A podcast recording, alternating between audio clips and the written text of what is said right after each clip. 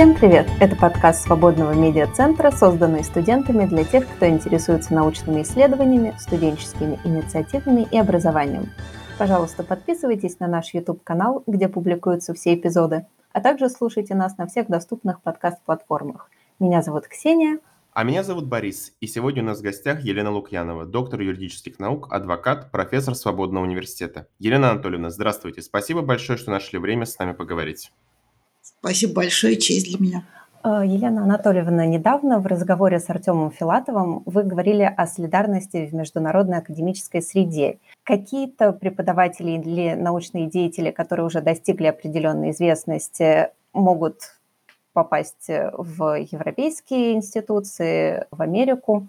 Но на этом фоне происходит сокращение количество международных образовательных программ, э, в том числе стипендий грантов для российских студентов и выпускников, каким образом реализовываться тем, кто еще не достиг каких-то научных высот, и распространяется ли на них вот эта вот академическая солидарность, о которой вы говорили?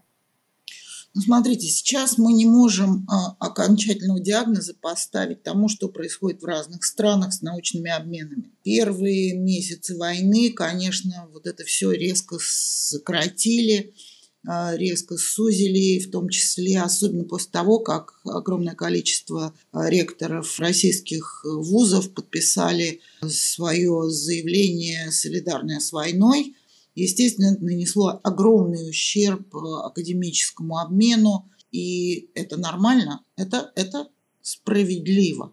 Да? А другой вопрос, что сейчас потихонечку Европа начала как бы одумываться и разбираться. Не выплеснули ребенка вместе с водой – и ведь э, все-таки достаточное количество ученых, академических ученых, они совершенно против войны. Ну, собственно, это тот процесс, который касается не только науки, а касается, в общем, всего того э, российского, которое оказалось за пределами страны или даже внутри страны, но которое совершенно не согласно с этой чудовищной агрессией, с этим чудовищным а, преступлением которое происходит от имени Российской Федерации как государства и, следовательно, от части от всех нас, носителей российских паспортов. Сейчас потихонечку все-таки начинают страны оглядываться, отряхиваться и смотреть, а как же им провести разницу. И мне кажется, что рано или поздно, я надеюсь, что рано, для тех специалистов российских, которые оказались за пределами России сегодня, в том числе начиная с первых дней войны, экстренно выехали, все-таки э, эти ограничения будут сняты. Поэтому нам придется заново строить и научный обмен. Нам придется верифицировать. Вот недавно был огромный скандал э, в соцсетях по поводу того, что хорошие русские или плохие русские. Это не хорошие и плохие, это те, кто за войну, и те, кто против войны, потому что в современном мире произошел вот такой качественный скачок, начиная с 24 февраля 22 года, понимание ценности мира и единых э, ценностей, э, которые сложились за последние полвека вообще в мировом сообществе. Мир стал единым. В мире все меньше и меньше границ, потому что потому что границы будут потихоньку отживать, это невыгодно, неэффективно, и максимум строгой границей, наверное, будут все-таки те стены, которые будут выстроены вокруг территории или государств, или а, диктаторов, а, которые не разделяют эти ценности. Ну, рано или поздно все равно а, все страны придут к тому, что жить в мире – это огромная ценность, что это единственное условие для нормального развития человека – и это единственное условие для выживания нашей планеты. Вот поэтому сегодня те, кто не разделяют ценности мира, они как бы начинают откатываться в прошлое, и мир их начинает изолировать. Это к вопросу об академическом обмене. То, что придется россиянам долго это терпеть, с этим бороться и выдумывать, не выдумывать, создавать новые площадки – самоидентифицируясь как жители большой, свободной, демократической и мирной планеты, да, нам придется это делать. Это будет не очень легко, нам придется доказывать и зачастую оправдываться. Ну что делать? Нам придется, мы будем это делать. Вы сказали про площадки, и недавно в программе «Особое мнение» на бывшем питерском «Эхо Москвы» вы упомянули предисловие к своей новой книге, я так полагаю, это книга «Выборы строгого режима», где вы пишете о том, что российским профессорам, судьям, юристам нужно снимать мантии, класть на стол дипломы и уходить, уезжать из России, не сотрудничать с режимом. При этом вы так разделили личные амбиции и профессиональные амбиции этих людей. Давайте вот в стороне пока оставим судейский корпус и поговорим об академической среде. Какие сейчас есть стимулы у профессуры, в том числе и финансовые, поскольку это немаловажный фактор, чтобы просто взять, хлопнуть дверью российского вуза и уйти? Фуф, ну, во-первых, это не предисловие, а послесловие, ладно. А, я размышляла не столько о том, какие есть стимулы у профессуры, я размышляла о профессиональной честности, интегрити, вот добросовестность профессиональная, которая, которую очень, термин, который очень любит наша замечательный профессор Елена Анатольевна Панфилова. Профессионал может состояться только в том случае, если он профессионально добросовестен. Да, я, я могу говорить в целом в основном от юридического племени, да.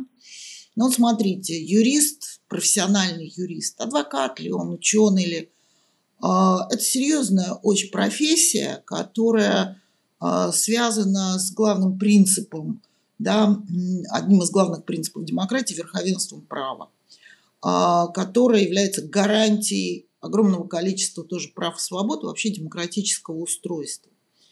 Э, юрист э, профессиональный, который понимает, что это такое. И вот он в своей профессиональной деятельности каждодневно сталкивается с тем, реализуется этот принцип или нет. Упорный, серьезный, знающий профессионал никогда не согласится с тем, что этот принцип нарушается. Он будет стоять до последнего, бороться, идти в суды, если он адвокат или эксперт, э, или друг суда, выходить на митинги, писать статьи научные, таким образом формируя правосознание, ну, мне очень не нравится в отношении нашего правящего класса слова элиты, искусственно, пусть искусственно, как угодно сформированного политического класса в этой стране. Если он этого не делает, это значит, что он предает свою профессию. Он просто либо не профессионал, и он этого не понимает, а сегодня этого не понимать нельзя. Это перечеркивает как бы его юридический диплом. Это непонимание, значит, он недостаточно квалифицирован. Либо он не понимает, либо он э, соглашается не с режимом, а соглашается на свой вынужденный непрофессионализм. По каким бы то ни было соображениям. Я стар, я устал, я боюсь, я занимаю хорошую должность там и получаю хорошие деньги – моя хата с краю не может быть для юриста хата с края, если нарушается право. Вот в таком случае я считаю, что нарушаешь ты его в своей профессиональной каждодневной деятельности как судья, поэтому будем трогать судейских, как следователь, как преподаватель, как руководитель юридического подразделения иного. Если так, то извините, не, больше не называйся юристом. У тебя ответственность кратно более высокая, чем может быть у других профессий. Ну, хотя я думаю, что в любой профессии настоящий профессионализм очень важен. Если ты не справляешься с ним, то либо иди доучивайся, либо клади, эм, снимай мантию, с, клади на стол диплом, клади удостоверение адвоката, клади удостоверение следователя, сдавай удостоверение судьи. Нельзя Понимаете, мы можем говорить, что там конструктор, инженер э, создал аппарат, который нанес огромный ущерб.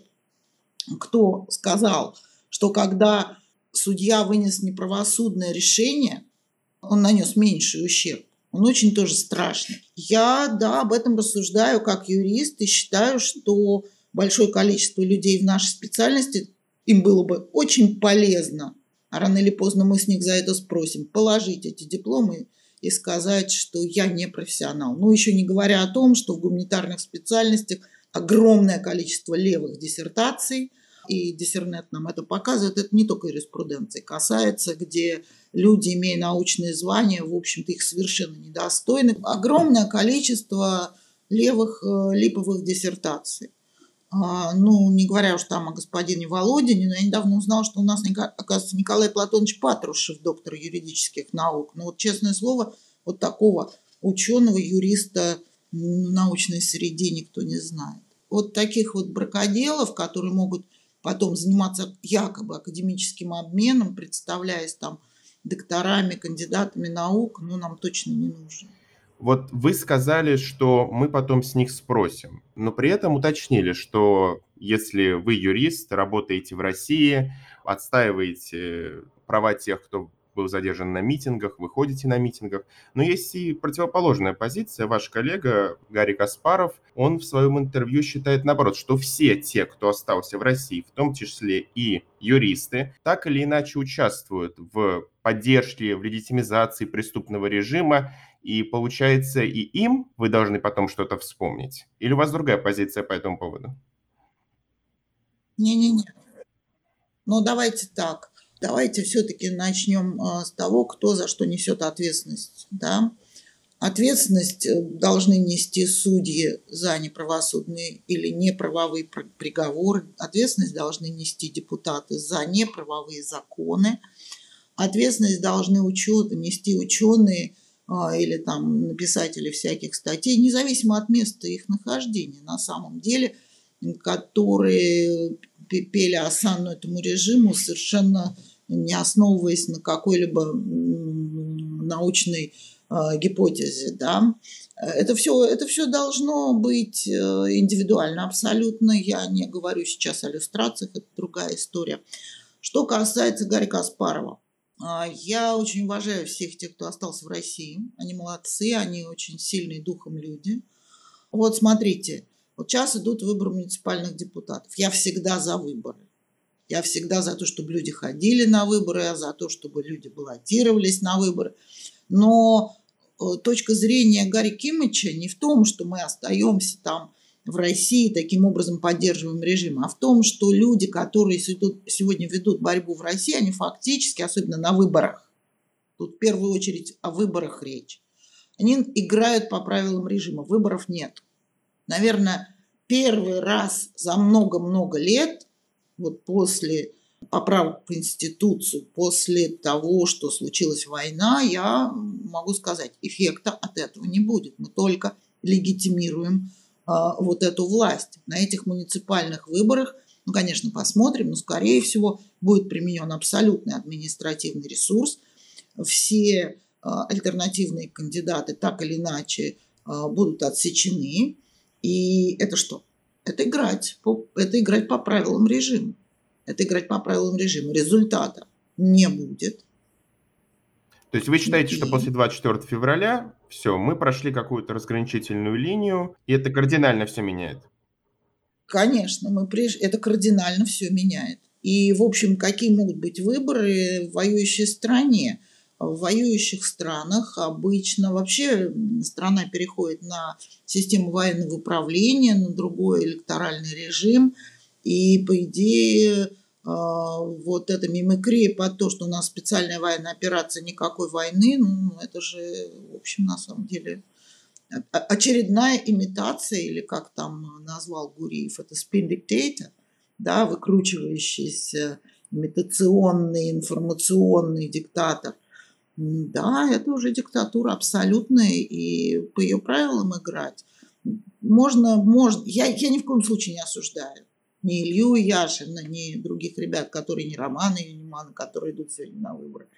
Но впервые за много-много лет я как профессионал, в том числе по электоральной системе, могу сказать, что это игра по правилам режима.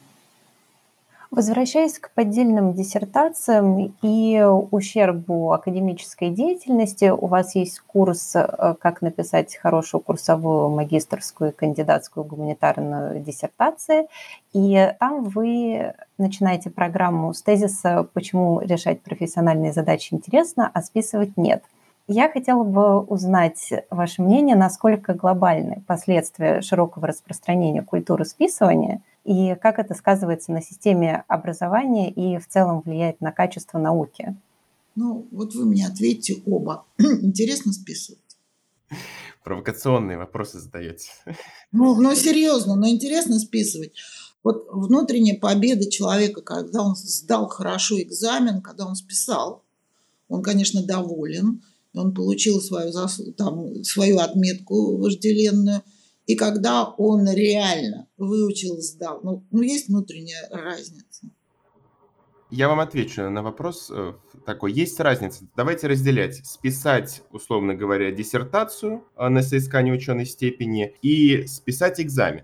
Это даже, ну, это даже с самого начала, это немножко разные понятия, хоть почва у них одна и та же. Но и сама система. В одном случае студент, особенно в российской системе, они поставлены в жесткие условия, зачастую в несовершенных образовательных академических программах. В другом случае человек сам осознанно на это идет, чтобы получить какую-то дополнительную степень и дальнейший профессиональный рост. Это же разные вещи, не так ли? Плюс к этому у нас есть еще большое количество людей, которые получают высшее образование не потому, что они хотят реализоваться в науке, а потому что они не хотят идти в армию, и это единственный выход для них. А еще без бумажки ты какашка. Есть такой отличный стишок. А, понимаете, да? Но на самом деле тут целый, целый комплекс проблем. А, на самом деле за ученую степень в России полагаются некие льготы и привилегии, особенно если ты чиновник. А, дополнительная денежка, продвижение по службе и так далее, тому, тому подобное. Дополнительное там звание. Это плохо. Бракоделов от диссертации – это страшный ущерб науке мы разоблачали, разоблачаем, будем разоблачать дальше. И будем... Э, однажды мы добьемся того, что суды начнут принимать массовые решения о лишении степеней. И мы снимем с этого срок давности, потому что пока он работает, к сожалению, на науку срок давности написания липовой диссертации не должен распространяться. Это надо вносить изменения в закон. Мы долго думали об этом с диссернетом с моим замечательным учеником Андреем Заякиным. Нам еще надо переформировать а, экспертные советы ВАК. Они плохо организованы. Во многом из-за этого еще происходит. Но, по крайней мере, мы за последние годы, лет семь, мы хорошо разобрались, что там произошло. Потому что сначала это казалось адским валом-валом, каким-то кошмаром и ужасом. А сейчас уже понятно, понятно, где за какие ниточки надо дергать и что надо делать потихоньку спасибо, конечно, а, Андрею и ребятам, и Сергею Пархоменко за то, что они за это взялись. Эта работа а, пошла. Более того, сейчас, а, насколько я знаю, они создали программу, которая теперь будет не только диссертация анализировать на предмет копипаста, а судебные решения. У нас же еще судебные решения чудесным образом на копипастят обвинительное заключение. А так не бывает нормальный судебный процесс, он не может э, быть приговор суда, не может быть э, копипастом вплоть до ошибок э, запятых, там, синтаксических и прочих обвинительных заключений. Это значит, что что-то пошло не так.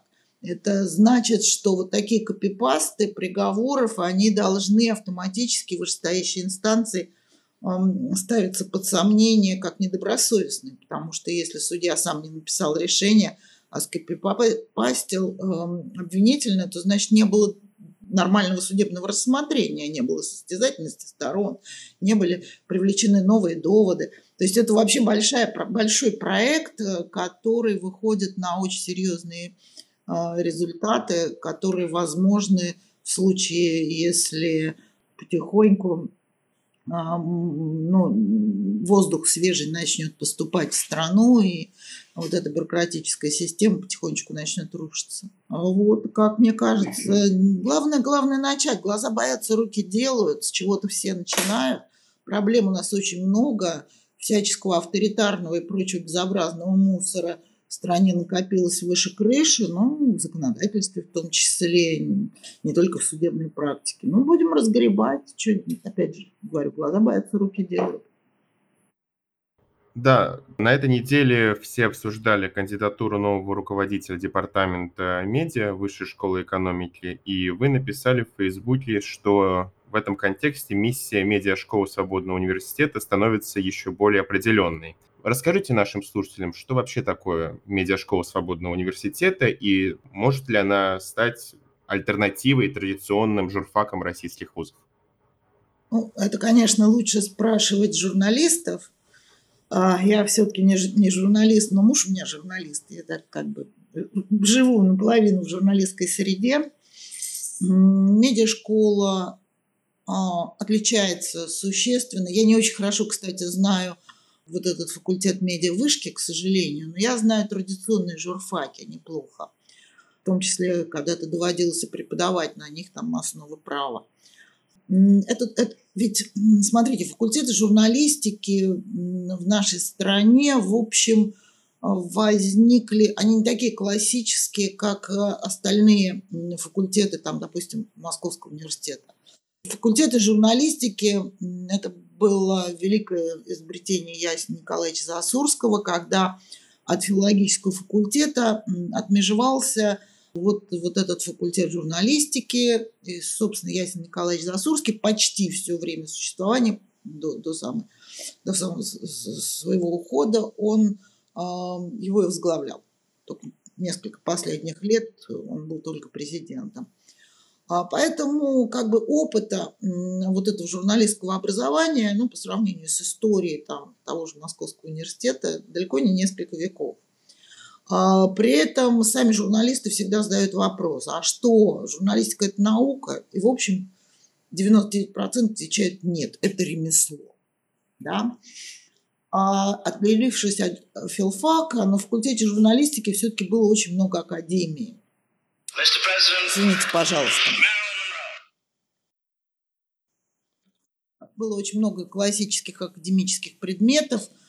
А нужны ли они журналисту? Да, безусловно, как общая база образования нужны. Но вот ремесла было, было, было сильно недостаточно. А это ремесло э, с появлением интернета, появлением совершенно невероятных новых платформ, навыков работы с большими данными – оно стало еще большим ремеслом, причем очень высокого уровня. А факультеты за этим не успевали. Это первая причина, почему медиашкола наша отличается от классического журналистского, ну, российского образования, потому что мы ввели туда элемент ремесла. А, это первое. Второе. У нас там не те люди, которые вот сидят там преподаватели классические, которые ничего больше не делают фактически, только преподают. У нас там именно практики.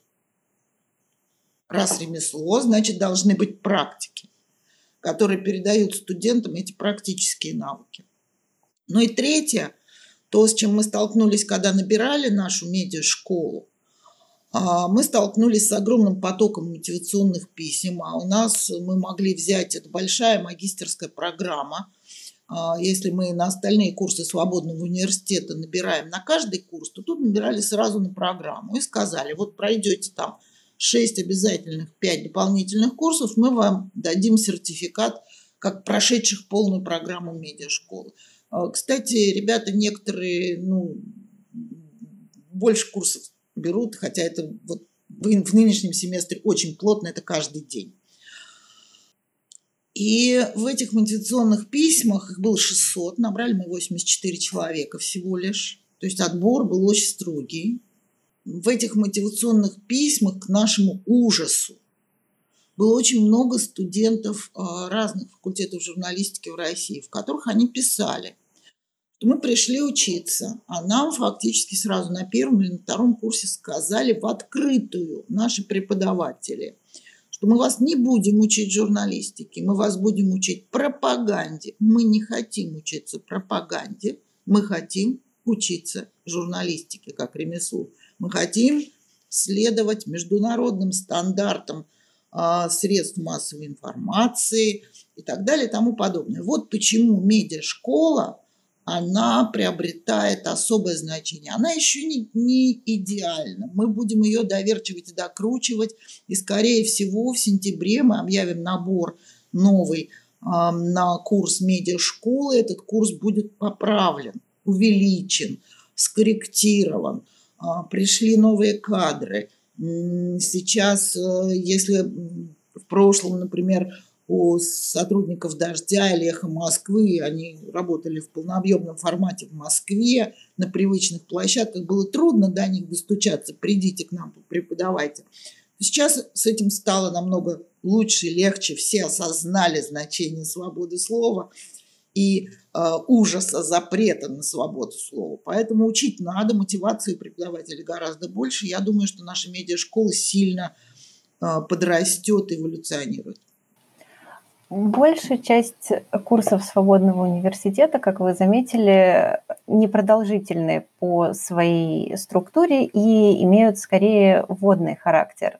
Создание медиашколы – это новый проект, и планируете ли вы какие-то другие магистрские программы, может быть, уже э, на сентябрьский набор, или в дальнейшем реализовывать в свободном университете? Потому что так как свободный университет претендует на уровень серьезной академической науки, а для академической науки характерны э, все-таки форматы занятий продолжительностью от года и дольше. Во-первых, я с вами не соглашусь совершенно, что курсы вводные. А, лично, на мой взгляд, как раз вводных бакалаврского уровня курсов в свободном университете очень мало. Это магистерские курсы, очень глубокие, по очень глубоким и зачастую маленьким темам. Если мы возьмем ту же вышку, а, в которой не семестровые, а модульные занятия, где курс очень глубокий, очень серьезный, но короткий. Это не страшно совершенно. Это мы берем и копаем вглубь, а не вширь. И это нормально. Чем отличаются еще наши курсы? Зачастую это исследования преподавателей, которые больше не читались у нас нигде. И в России они и не читаются. Это докторские диссертации, это серьезные там вот, ну, как бы в России от, от преподавателя, допустим, требуется, чтобы получить там надбавку в той же вышке, там 3-4 статьи в год. Нормальный академический западный преподаватель пишет максимум одну большую статью в год. Это серьезно.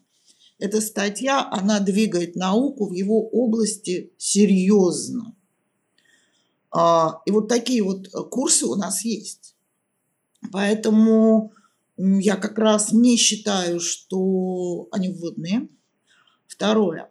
Да, мы планируем создание нескольких магистерских программ уже в следующем году. А ведь что такое магистерская программа? Это набор курсов коротких и длинных, и чаще коротких, из которых получается 120 образовательных кредитов, двухгодовая программа.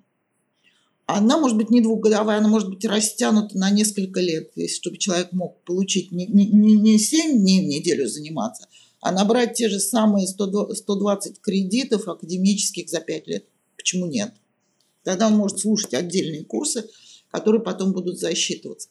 Значит, что у нас в ближайших планах? С сентября мы точно запускаем магистерскую программу «Публичное право», которая уничтожена фактически в вышке. И мы, это, вот вся наша управляющая коллегия и ученый совет были уверены, что эта программа будет запущена первой потому что больше всего юристов было уволено тогда в августе 2020 а, года, когда создался свободный университет. Почти все юристы эти были из публичного права, и как бы уже год назад могла бы быть программа публичного права. А нет. А на самом деле а, курсы у нас были, но у нас не было нескольких составляющих, без которых полная программа публичного права не могла бы иметь право на существование, если это полноценная магистрская программа. Например, у нас не было э, курса местного самоуправления. Вот пока мы его нашли должного уровня, докторского уровня, пока человек нашел время написать эту программу, пока мы собрали и сформировали все остальное, вот сегодня я уверена, что у нас будет мощнейшая, лучшая в России программа публичного права магистерская, которую возглавят. Я с огромной благодарностью просто а, я очень благодарна людям, которые согласились ее возглавить. Это два прекрасных профессора Ирина Анатольевна Алибастрова, которая возглавляла эту программу в Высшей школе экономики, и Глеб Богуш, профессор, который преподавал и в МГУ, и в Высшей школе экономики. Оба они уехали после 24 февраля. И сегодня мы втроем будем монтировать эту программу, а они ее будут возглавлять. Это, это, конечно, будет просто блеск. И в России мы о такой программе мечтать не могли, к сожалению. А полноценная магистрская программа, она предполагает какой-то официальный документ о ее окончании после того, как студент наберет вот эти 120 кредитов? Или это не так важно, как вы считаете? Но смотрите, мы ее сделаем по классическим европейским образцам так, чтобы эти кредиты могли быть засчитаны. Другой вопрос, что нам нужна аккредитация постепенная в Европе. Одной магистерской программы, всего университета – это длинный бюрократический процесс. Параллельно с тем, как будет читаться эта программа, мы будем заниматься этим бюрократическим процессом. Что мы успеем, то успеем. В любом случае, я почти уверена, что э, эти курсы будут приниматься другими университетами. У нас же нет пока защиты официальной там магистерской работы.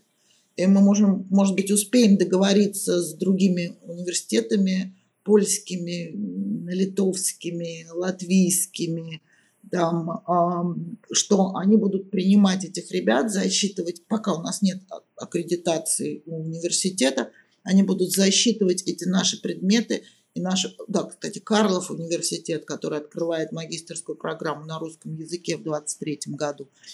А мы сейчас пытаемся с ними сотрудничать, они тоже хотят. А у нас не хватает рабочих рук, у нас не хватает селенок, э, просто потому что у нас нет бэк-офиса, фактически, и у нас же самоуправляемый университет, сами преподаватели.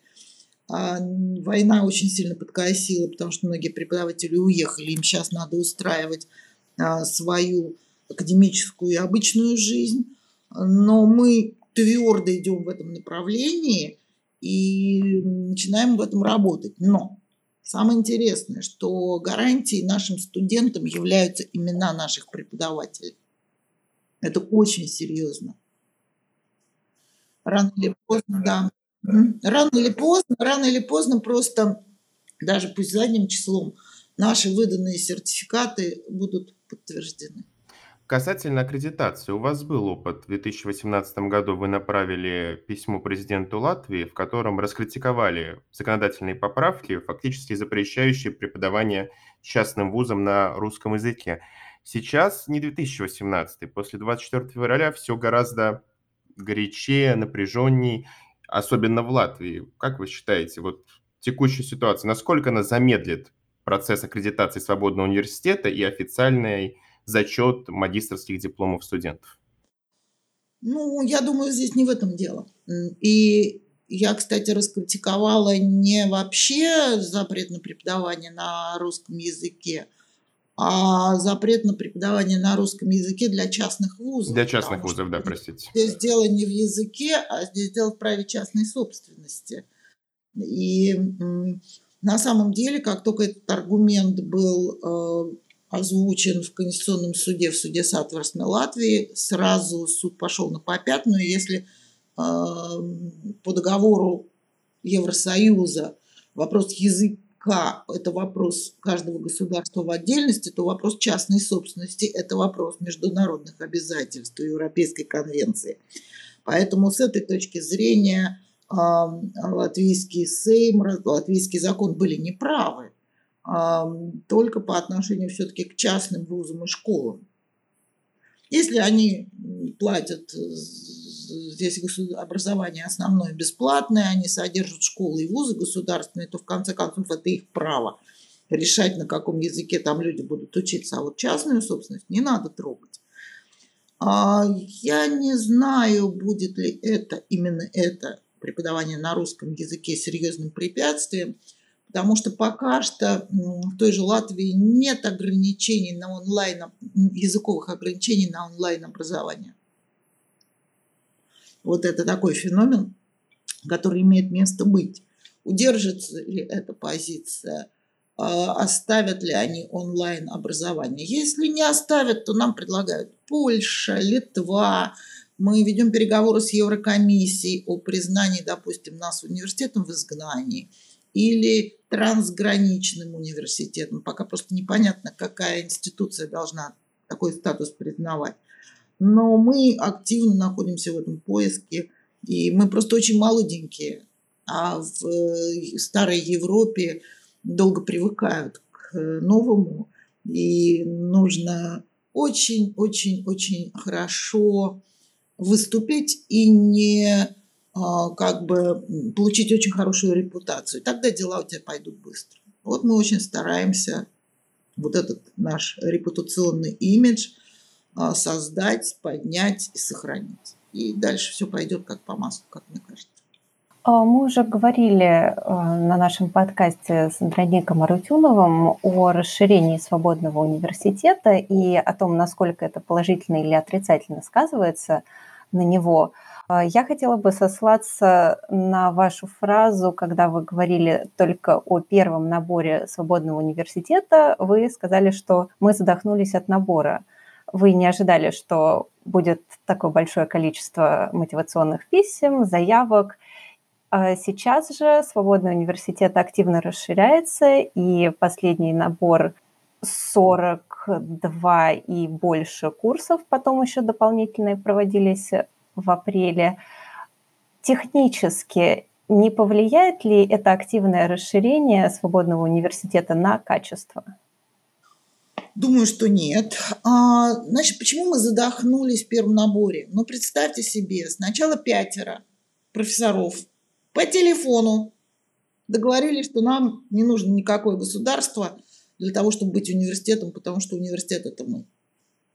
К нам присоединилось еще 15 человек. Мы объявили 20 курсов и получили 6 тысяч заявок при полном отсутствии учебной части, где каждый преподаватель должен был отчитать эти заявки. Причем я еще в не самом была пострадавшем состоянии, потому что у меня было только 300 заявок, а были те преподаватели, у которых было по 600.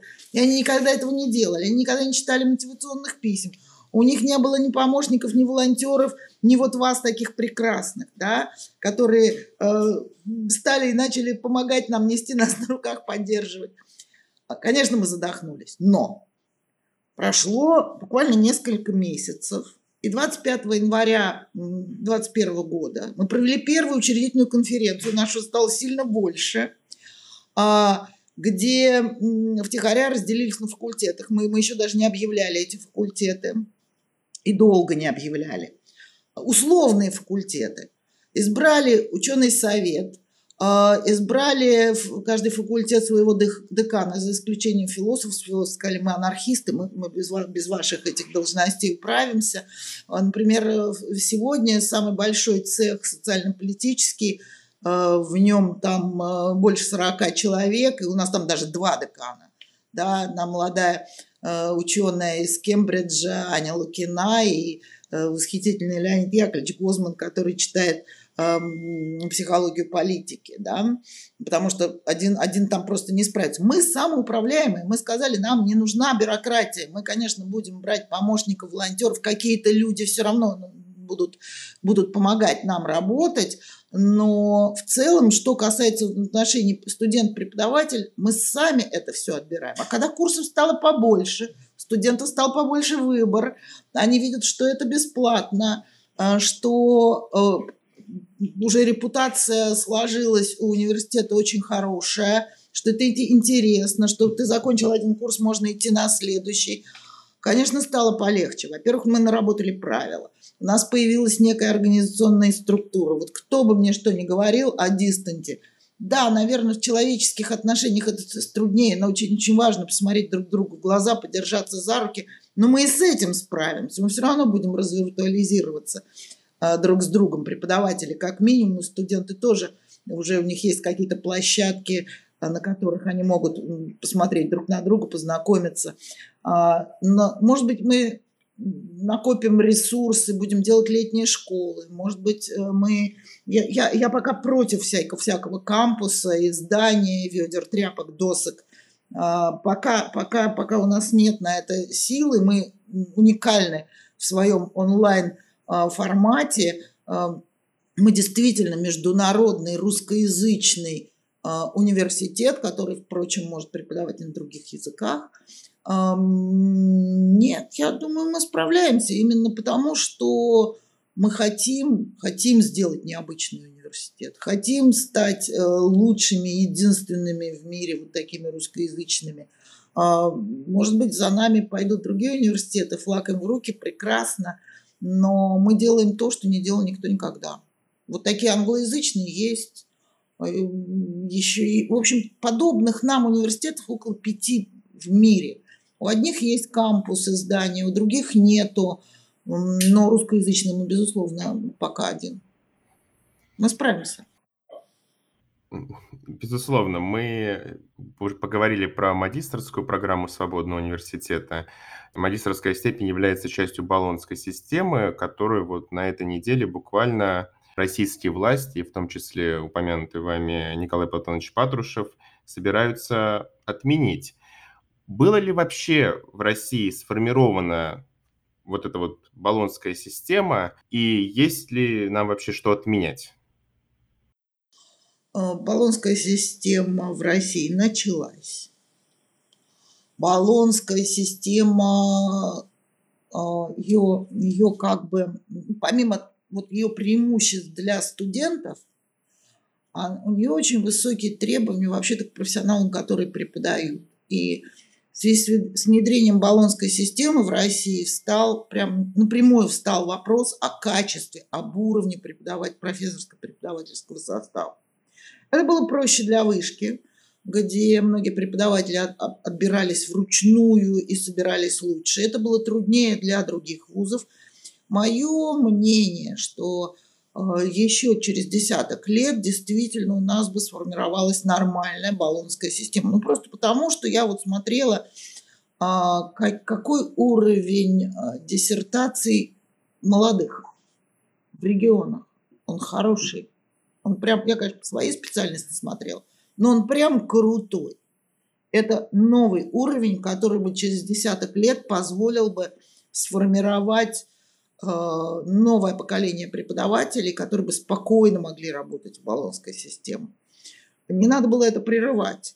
Э, это глупость, э, это недальновидно, это свидетельствует о непонимании о том, что вот эти самые люди, которые сегодня критикуют баллонскую систему, это либо недоучки, либо это люди, которые просто ничего не хотят нового, и они не понимают ее смысла и сути. Я повернется Россия к баллонской системе. А эта недальновидность, она чем обусловлена? Таким демонстративным жестом, что мы сейчас построим суверенное российское образование? Или вот такой настоящей подсознательной тоской по старому доброму Советскому Союзу? Как вам кажется? Она обусловлена прошлым и не развитием тех людей, которые об этом говорят. То есть это, по-вашему, глупость? Это, это, это, не, это не просто глупость, это не профессионализм, не умение вникнуть в суть, э, непонимание смыслов, непонимание сути. Это я тут даже сижу сейчас и думаю, слово какое подобрать. Это не глупость, это хуже. Это не варварство, это... Это, это ошибка. Это не профессионализм. Это не профессиональный вывод совершенно, не основанный на а, серьезном анализе.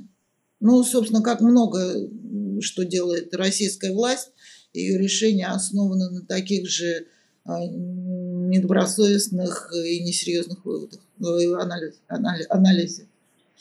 Вот Вы недавно в одном из ваших интервью говорили, что в начале формирования Украина и Россия развивались параллельно, и на определенном этапе произошла развилка – можно ли в этот ряд добавить еще и Беларусь, или у нее был какой-то другой вектор развития?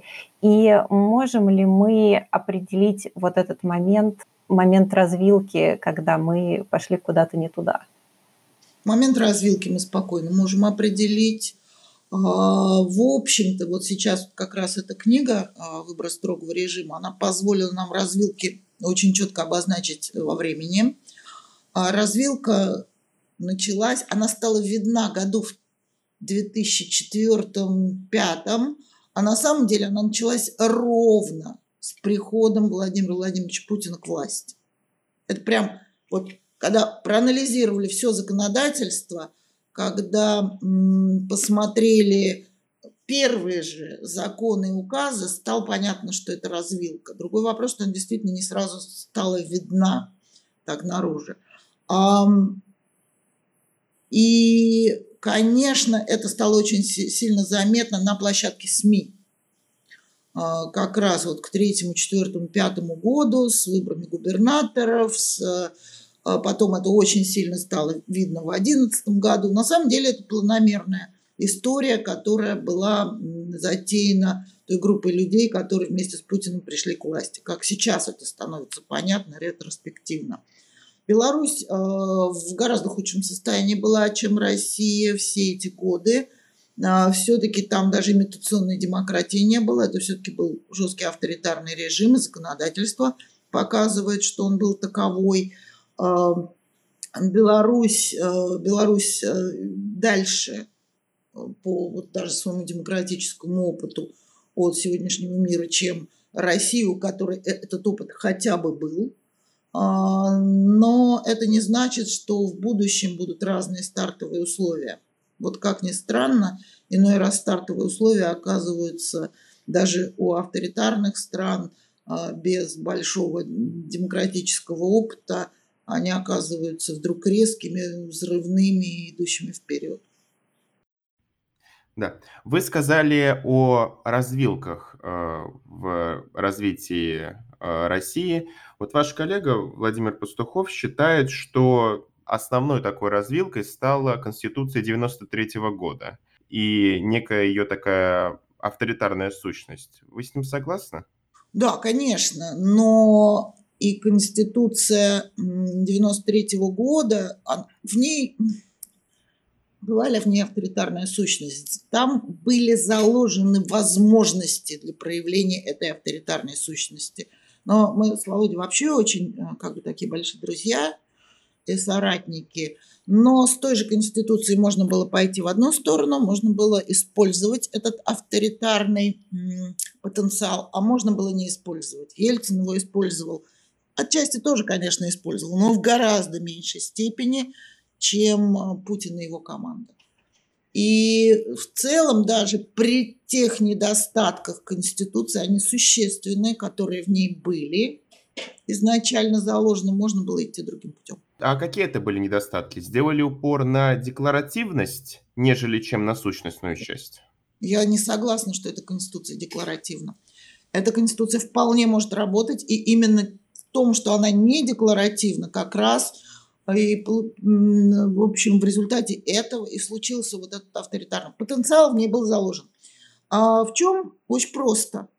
А эта конституция состоит как бы из двух эм, совершенно не, не до конца совпадающих между собой частей. В ней есть э, первая вторая главы, абсолютно выстроены по современным демократическим стандартам – ну, может быть, там их чуть-чуть можно доточить, улучшить, э, оглядываясь назад на то, что работает и не работает. И вторая часть, э, которая, собственно, и формирует институты. Да? Эта вторая часть, в ней было нарушено главное – разделение властей, потому что президент был поставлен не как одна из ветвей власти, а над ними, над всеми. У него были полномочия.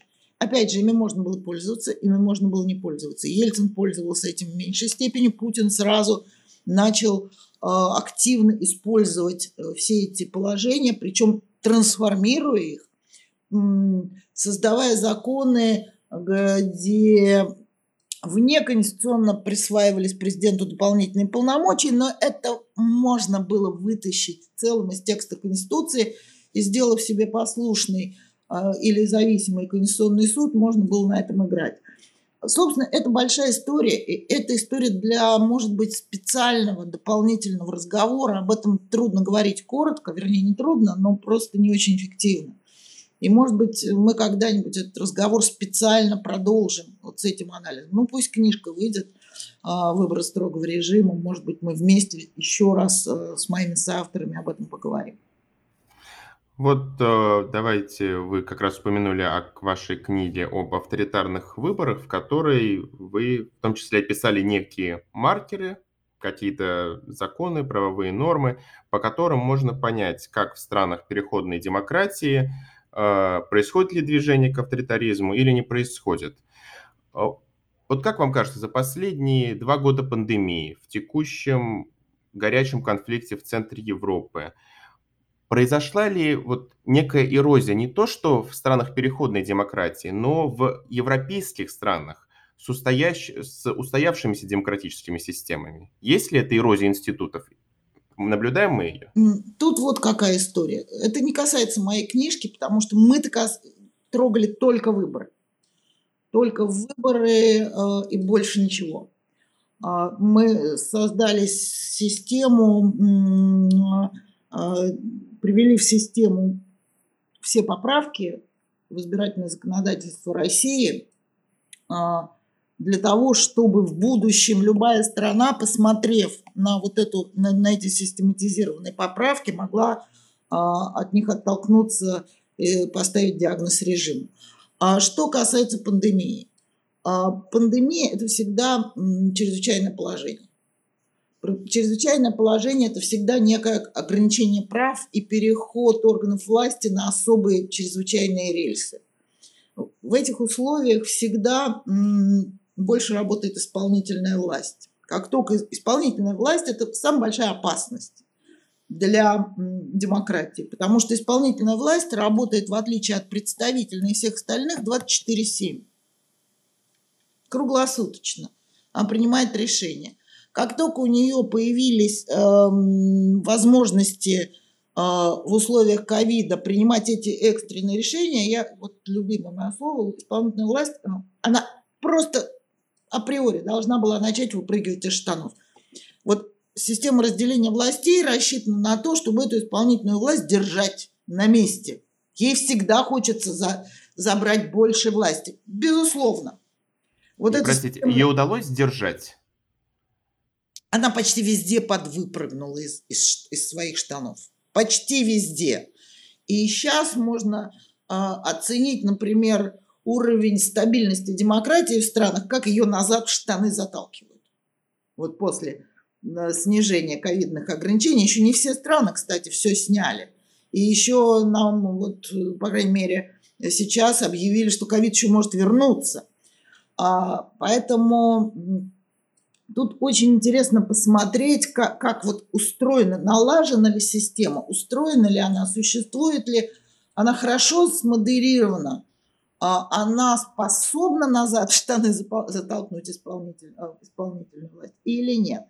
Это интересный как бы объект для анализа политологов, юристов, а, других специалистов, политгеографов, потому что с такой ситуацией, конечно, за последние там сотни лет мир не сталкивался. Но в том числе проверка на вшивость э, демократических институтов и, и демократических систем. Ну, сейчас, по-моему, еще никто не анализировал, но думаю, скоро приступим. Да, давайте я под конец нашего выпуска еще какую-нибудь э, тему на будущее анонсирую. Мы проговорили с вами про Конституцию, про то, что можно в ней э, изменить, исправить прекрасной России будущего. Как вы видите будущей России вот формирование нового федеративного договора? Вы в самом начале нашего подкаста сказали, что современный мир отходит от понимания границ. Границы все больше становятся некой бюрократической нормой, которая больше мешает, чем помогает. А применительно к российской ситуации, к регионам, к республикам, как это будет выглядеть? Ну вот это точно уже, точно отдельный разговор, потому что на сегодняшний день очень трудно сказать, как это будет. Конечно, такой большой а, огромной, а, разноплановой по, по всему, по культуре, языку, а, климату, природным условиям стране, она это все-таки, конечно, имперская очень история. Существовать очень трудно, даже в условиях федеративных отношений. Очень разные. Вот даже сравним с другой такой огромной федерацией, как Соединенные Штаты Америки, там все-таки э, самой такой разницы религиозной, культурной и прочей гораздо меньше, климатической в том числе.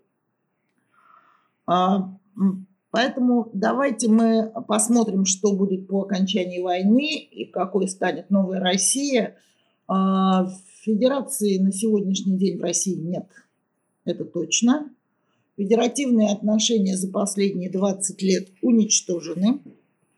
А, произошла очень серьезная централизация. Поправки в Конституцию 2020 года еще ухудшили а, федеративные отношения. То есть их на сегодняшний день нет. Сегодня Россию федерацией признать невозможно. А поэтому, возможно ли ее строительство в прежних территориях, не знаю. Надо посмотреть, что это будут за территории, что начнет вот отваливаться, присоединяться, наоборот, какие процессы пойдут. Пока что практика последних ста лет говорит о том, что как только слабеет центр, в России начинаются центробежные процессы. А, Причем за последний век их было много. У нас таких волн было несколько. Посмотрим, чем это кончится, и будем делать выводы и говорить о том. А построить, смоделировать эм, эти федеративные отношения вполне можно. Сил и знаний нам на сегодня хватит. А если по-простому, так, не для юристов, Развалится или не развалится? Нет, нет, нет, нет, э, по-другому. Вот э, скажите нашим слушателям, а почему хорошо жить в федерации? Вот чем федеративное устройство лучше? Почему лучше жить, обладая каким-то локальным суверенитетом, но все же вместе? Ну, во-первых, а, никто не говорит, что хорошо жить в федерации. В федерации жить хуже, чем в унитарном государстве. Здесь никто об этом не спорит. В унитарном государстве жить удобнее, дешевле и приятнее. Федерация – это всегда уступка чему-либо. А, там а, историческим условиям создания этого государства, наличием нескольких языков. Это всегда усложнение государственного устройства. Федерация всегда сложнее, она всегда требует больше терпения. Вот мой отец, будучи председателем Верховного Совета СССР, он говорил такую штуку. Он говорил, мы заключили брак с дамой по имени Демократия. Это уже после перестройки, после э, создания съезда народных депутатов СССР. Она оказалась сварлива, криклива, у нее оказалось много родственников, все они разных национальностей. И жить в этой огромной коммунальной квартире вот, это очень сложно. Но на самом деле федерация, повторяю, это уступка, жить не можно – а, давая право субъектам федерации все-таки принимать довольно много решений по вопросам своего собственного существования. И тогда, да, будет хорошо и удобно жить вместе. А вообще-то, мне кажется, все-таки любые вот такие отношения, они должны, в их, в их основе лежать должна экономика, как и, в общем, во многом другом. Если удобно жить вместе, экономически выгодно, а, эффективно, то надо жить вместе. Если неудобно, то вполне можно разделиться, и ничего не случится. А вот эти амбиции территориальные, ах, мы такие большие и не хотим быть меньше, ну, ну это для меня не довод. Мы понаблюдаем и обязательно обсудим эти вопросы в будущем. Также вашу книгу, я надеюсь, возможно, даже с вашими соавторами. И на этом наш выпуск подходит к концу. Спасибо, что слушали нас. У нас в гостях была Елена Лукьянова, доктор юридических наук, адвокат, профессор Свободного университета. Елена Анатольевна, спасибо вам большое, что пришли. Вам спасибо огромное. Вы прекрасные интервьюеры. Это был подкаст Свободного медиацентра. Подписывайтесь на наш YouTube-канал и слушайте наши выпуски на всех подкаст-платформах. Ссылку на курс Елены Лукьяновой вместе с тайм-кодами этого выпуска можно будет найти в описании. До встречи в эфире.